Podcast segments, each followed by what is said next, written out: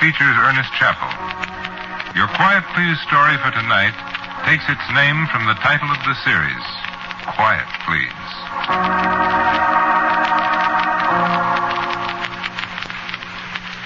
There are books left, many books, and I suppose I have read them all. I remember things, too.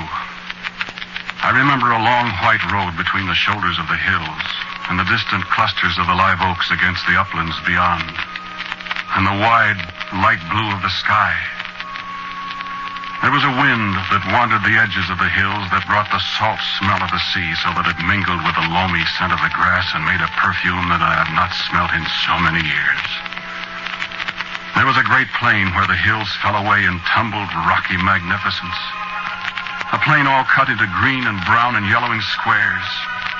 And a little stream with bridges of stone that strolled its way across the wide plain and sparkled at last into the distant western ocean.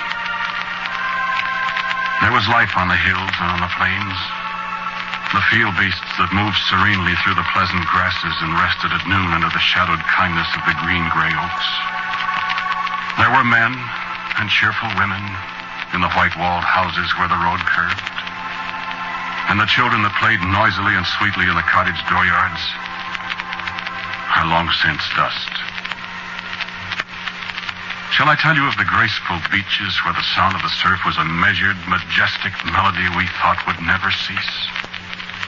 Shall I speak of the great ships prone upon the breast of the ocean, the ships that are seen no more? Would you hear of the wind-whipped nights and the lightning in the forests and the gentle rain in the dawn time? Would you remember and not forget? I remember. I alone remember. This was a temple. And this a place dedicated to the arts. And there where the waves fed up on the beach, the shattered walls of stone we made remain to mock us. And there where the white road was is the desolation. The winds die down, and the sun wanes, and the moon is sickly. Yet I remember the lights on the hillsides and the stars above them wheeling their ancient way across the sky. There was a day when I could name them all. They seem very far away tonight. Antares and Betelgeuse and Aldebaran. Arcturus and Vega and Procyon. In these days, Orion, the mighty hunter, draws away from us, and the glory of Berenice's hair is dimmed in the heavens. I would welcome the sound of the thunder again on the horizon, but all the manifestations of nature are ended, and only the twilight of eternity remains above the bleakness. I would welcome the voice of a hungry wolf even this night, or the hiss of the serpents that once we hated, that once we trampled upon. I would welcome even the voice of old Krog and listen with delight and laugh happily to hear him tell again the schemes he dreamed that brought us to this end. it is true that men cannot live without wars amongst themselves, why should not we be the ones to win the wars? Every man plots against every other, and men speak of honor and laws and fair fighting. But if a war is to be won, then do away with fairness and honor, and let us win and be the masters, and they the slaves. Yes, I could laugh to hear that voice and to see those hard black eyes glitter again in the light of the little lamps. I could take old Krog and lift him up and say, Look upon your work, old Krog, your work and mine and the work of all of those who could not live without wars. But Krog is dust and may not speak. And for a little time while I live, the dust shall speak its final words to those who would listen. It was a fair world, our world. And I would not have you believe that all who dwelt in it were like old Krog, plotting wars and seeding the countrysides with discontent. We knew love, too, and all the virtues. Some of them we even practiced. I am old now, and my speech is set in somber ways, for I've looked on somber things for long. But there was a time when I was young in this very world. And my speech was the speech of the young of every world careless, gay, happy. And there was one whose speech was like mine young and gay, and very dear to me. Morna. Was a night on the shores of a lake when there was music and laughter and light somewhere in the distance. And we sat alone together. And I remember I would speak. But Morna laid a hand on my lips and laughed and spoke. Quiet, please. And for a long time there was only the music. And we watched the stars.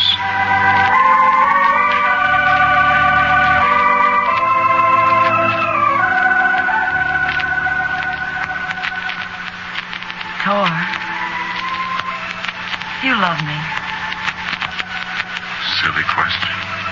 do you? What do you think? Know what I think? What? I don't think you love me very much. You don't? If you love me, you'd kiss me. Well, lean over this way.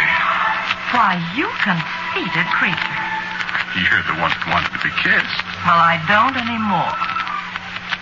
All right. Just for that, you're going to get kissed. Come here.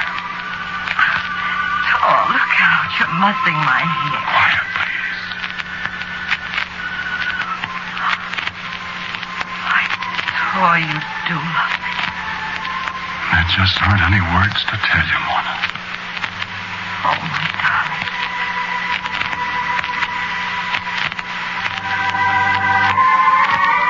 And the music began again. And we sat silently, and the stars moved above us. The stars are so beautiful tonight. They're not all stars. What? What are they then? Some of them are planets. Oh, Marty. Sure. Tor, do you suppose there are people on some of the other planets? Probably. Earth. That's the nearest one, isn't it? Mm, I think so.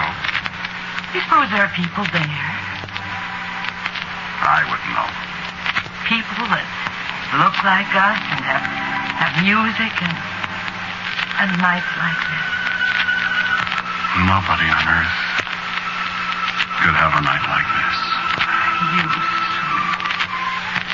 No, I mean it, Tor. Do you suppose they have houses and automobiles and wonderful stores like ours and, and they have babies like we do and everything? And they're probably 80 feet tall and have six arms and 16 eyes. Oh, no, not now, And someday they'll come roaring out of space at us in terrific big spaceships and disintegrator guns and death rays. And we'll say boo at them.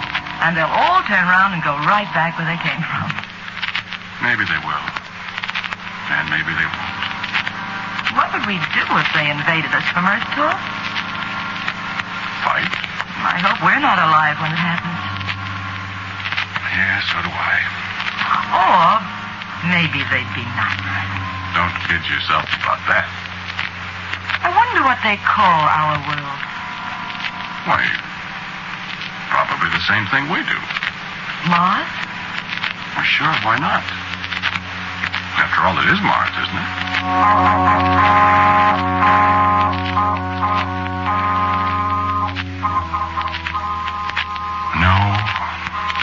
Not 80 feet tall either. We did not have six arms or 16 eyes, and we didn't dream of conquering your world either. We were like you. We were human beings, too. And we lived and loved and worked and died very much as you do. Look upon your own earth if you would see us as we were. Stand at your window tonight and look out upon the lights of your fellow beings' homes. Look upon the faces of your sleeping children and see the reflection of ours. Let your mind's eye wander across your oceans, beyond your mountains, see all the lights of the world and its darknesses and the sun rising again beyond. Let your thoughts dwell upon the people of your earth, and you shall know us as we were. Neither happier nor sadder, neither better nor worse.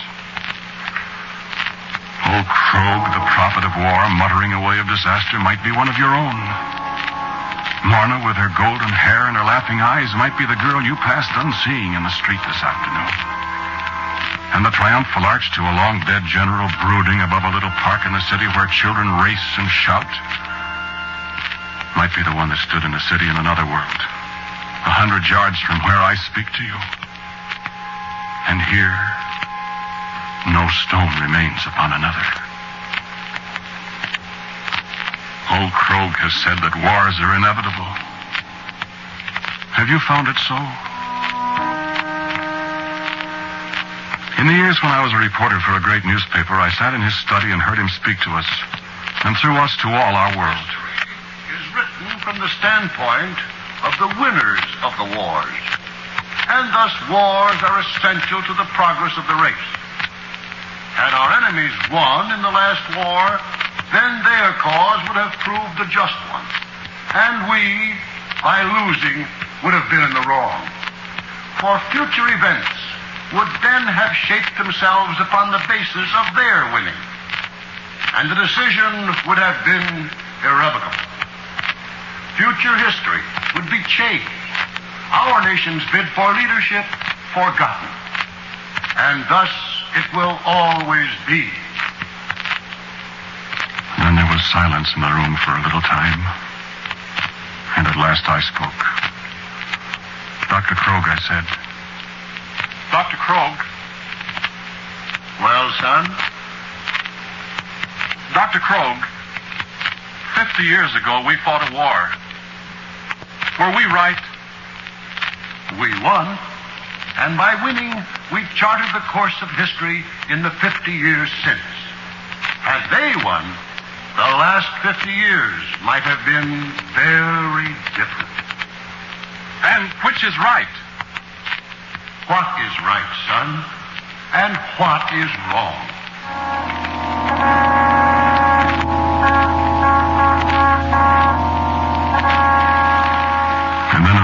Came against another nation, and the ones we had defeated before were allied with us. And old Krog made notes in a great black book that was one day to be published to all our world. But no man's eyes of his have seen it. But the sands are running out. Let me speak of the things that have perished. Our cities where people worked at a hundred occupations. In the muddy brown slums of the cities and the great green parks. Go out tomorrow in your own city and set your feet upon the smooth concrete of the sidewalk. See the gleaming windows and marvel at the wonders within them that you men have created. Touch the garment of a passerby and joy to know that this too, this humble thing man has created. And know that I too have done these things. And that I have seen man destroy them. And that I helped. Do you know the good black smell of the mold of the earth in springtime? Will your heart leap at the first green shoots of the bounty that lies in that earth? Have you seen the lilies and heard the bells of your churches? The bells rang in my world once. The flowers bloomed and men laughed and sang and hated. We have run our course the course we chose, back to the ineffable dust from which we sprang. There was another time when Morna and I had been married for many years, and the war that had raged across our world had at last flickered out and died. We sat long at table that night, silently, each of us dreaming of a world purged by fire and sword and full again of the promise of peace and perhaps happiness. I'm glad you didn't have to go, Tom. I suppose I shouldn't say so.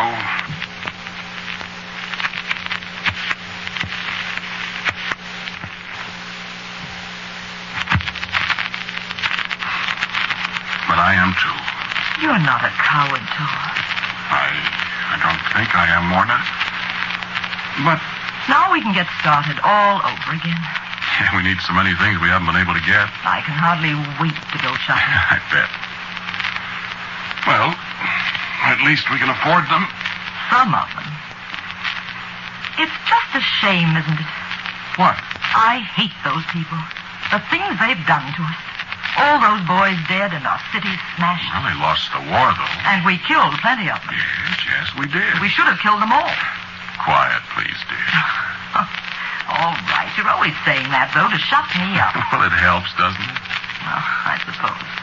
If we could have only said it to them when the war started. Quiet, please. They'd have gone away. We said it all right, only in a different way. Yes. They'll be quiet for a long time, some of them. And some of us. Who's that?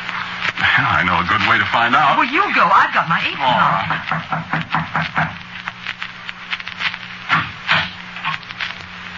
Well? Hello, Thor. Dale. Why, you...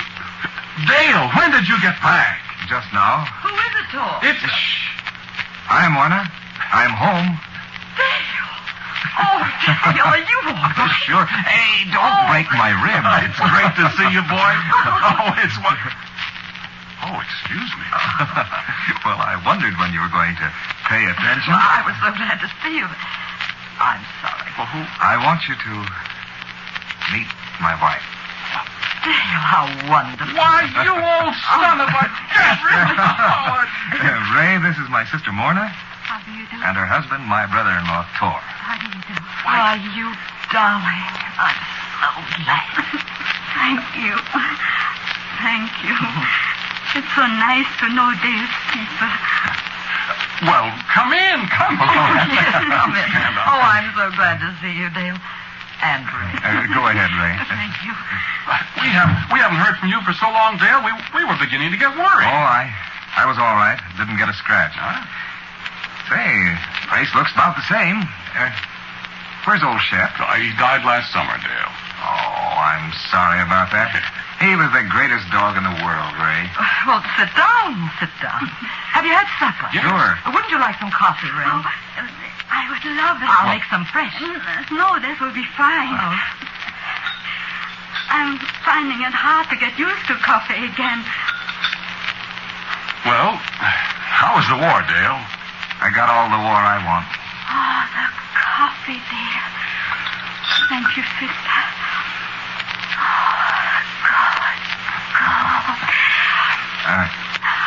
She hasn't had much coffee the last seven years. What? Why, you poor thing. Why not, Dale? Why hasn't she had coffee? You had better tell them, dear. Tell us. What? Well, Ray was one of our enemies. What do you mean by that, Dale? Was she? Yes. Should we go, dear?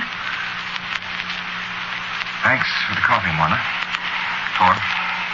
Where are you going, sister? Morn. Sit down, sister. Do you think I'd throw my brand new sister-in-law out of my house?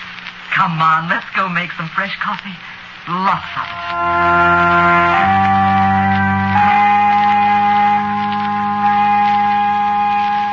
And in the early hours of the morning, I was awakened by Morna's sobbing. I put my arm around her. Oh, that, that poor child. She actually thought we were going to turn her out. Oh, Dora, how can people think such dreadful thoughts of us? And she's so sweet.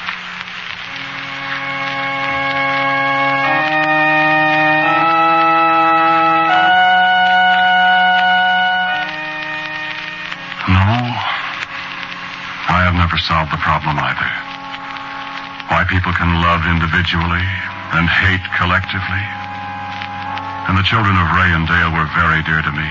No different from the other children who played with them in our yard, who went to school with them, who read history with them. I suppose it's only strangers we hate, for Ray was a daughter of the nation we had fought bitterly with. And yet when our friends became acquainted with her, they too grew to love her. And some of those who wept most bitterly at her funeral were the ones who at first had pointed her out as the enemy woman. Well, Krog said wars are inevitable.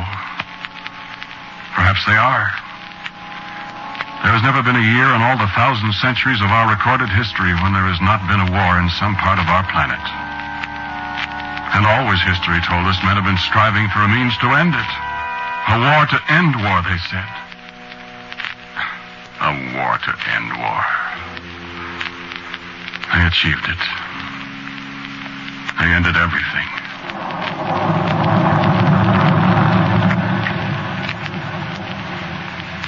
Wars had grown more and more destructive. And at last men laid wicked fingers upon secrets that were not for men to know. Men have always pried at the locks that nature has set upon her deepest secrets, seeking the power that was never intended for them. And step by tedious step, they came to the final awful knowledge, to the very corridor of creation and of destruction. Ours was a fair world, I said. There was beauty in everything. Beauty in the mornings and in the red sunsets. Beauty in the long, low hills and the mountains that bore themselves majestically aloof above us. And beauty, too, in the humble things of our world, the, the simple, unnoticed things that, that haunt my memory tonight. A turning wheel, the flight of a bird, the sound of a train whistle in the night, the rustle of wind in the trees. And unforgettably, the voices of people. The voice of old Krog. Now we have the supreme weapon. There is no defense. And the weapon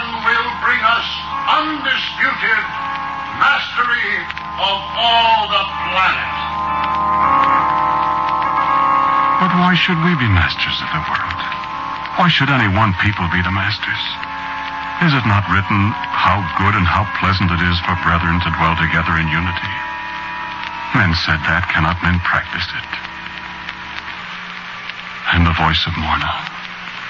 There will never be any more war after this next one, Thor. Every one of our enemies will be destroyed. And we'll live happily ever after. No, Morna. There never will be war again. There never will be anything again.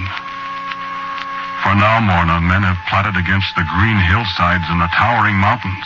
They have declared war upon the flowers and the grass and the forests. They have made our planet an altar on which to sacrifice us all. And the voice of Dale. I'll not go to war again. If they bring it to me, I'll fight. But they'll have to bring it to me.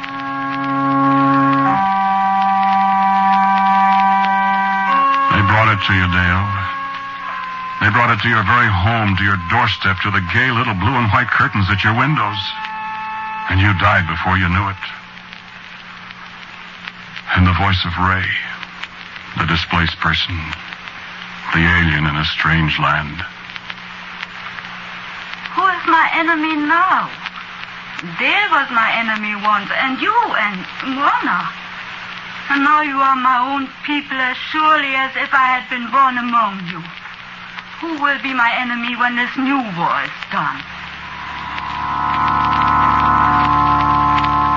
You will have no enemy, Ray. For there will be none left to hate or to love. Fortunate for you that you died before the war came. Your last sight was of the faces of those who loved you. And my own voice speaking to you at long last. Remembering the thoughts we had of you, of towering 80 foot giants swarming down upon us out of the cold black reaches of space, seeking to prey upon us and conquer us and at last destroy us. Did you have thoughts of us as demons too? Did you think because we were another world we must be monsters ravening for your blood? We were not. We were people like you. Older perhaps, but with the same instincts you have, the very same. We gloried in the summertime and the white winters. We loved individually and hated collectively as you do. We lived. We fought. We died. Your astronomers have watched us for so many years speculating on the possibility of life here. Well, there was life. Great cities, wide, peaceful farms, tall dams holding back the might of great rivers, great deserts flowering in the spring with all the dazzling lavishness that can be packed into a brief span of life. We had rivers and oceans and lakes, forests and deep valleys, great monuments to our dead, giant buildings to house our living. We had music and books and great schools and statesmen. Your astronomers tell you of the canals that cover our planet. I saw those canals created. I saw the solid earth splash and boil beneath me. I saw the mountains melt into rivers of molten fiery stone. I saw the great tawny mushrooms of cloud erupt from the floor of the ocean. And I smelt destruction near at hand. Yes, there will be no more wars on our planet. There is only silence and cold and dust that was once a people and a civilization.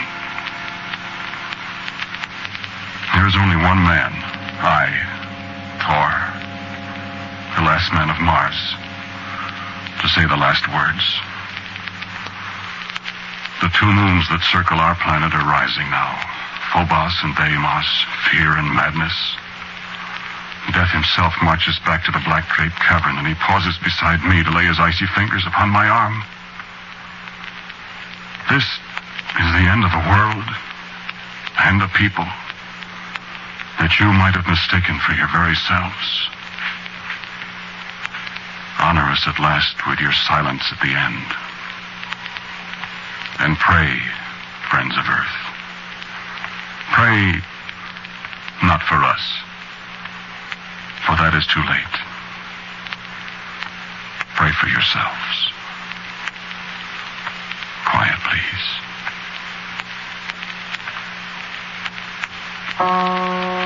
You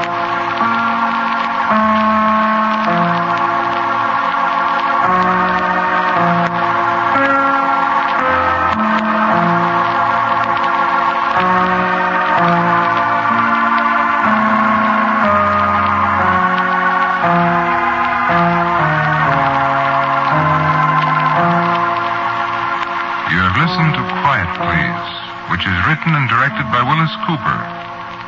The man who spoke to you was Ernest Chappell. And others in the cast were Floyd Buckley as Krog, Vinton Hayworth as Dale, and Lotte Stavisky as Ray. Morna was played by Claudia Morgan, Mrs. Ernest Chappell. Music for Quiet Please is by Albert Buhrman. This present series of Quiet Please comes to an end with this broadcast after more than two years. We've enjoyed bringing these stories to you. Thanks for your comments. Personal gratitude to my friend and associate Bill Cooper for his writing, counsel, and cooperation. Here he is, Bill Cooper. Thank you for listening to Quiet Please. Thank you, Chappie. Thank you, Bill McClintock. Thank you, Bert Buhrman. Thank you, Bob Doherty. And thank you, all you people. I hope we'll meet again sometime.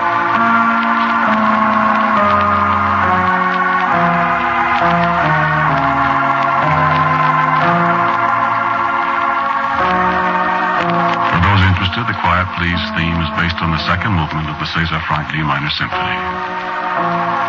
So for the last time, this is Ernest Chappell saying, Quietly yours.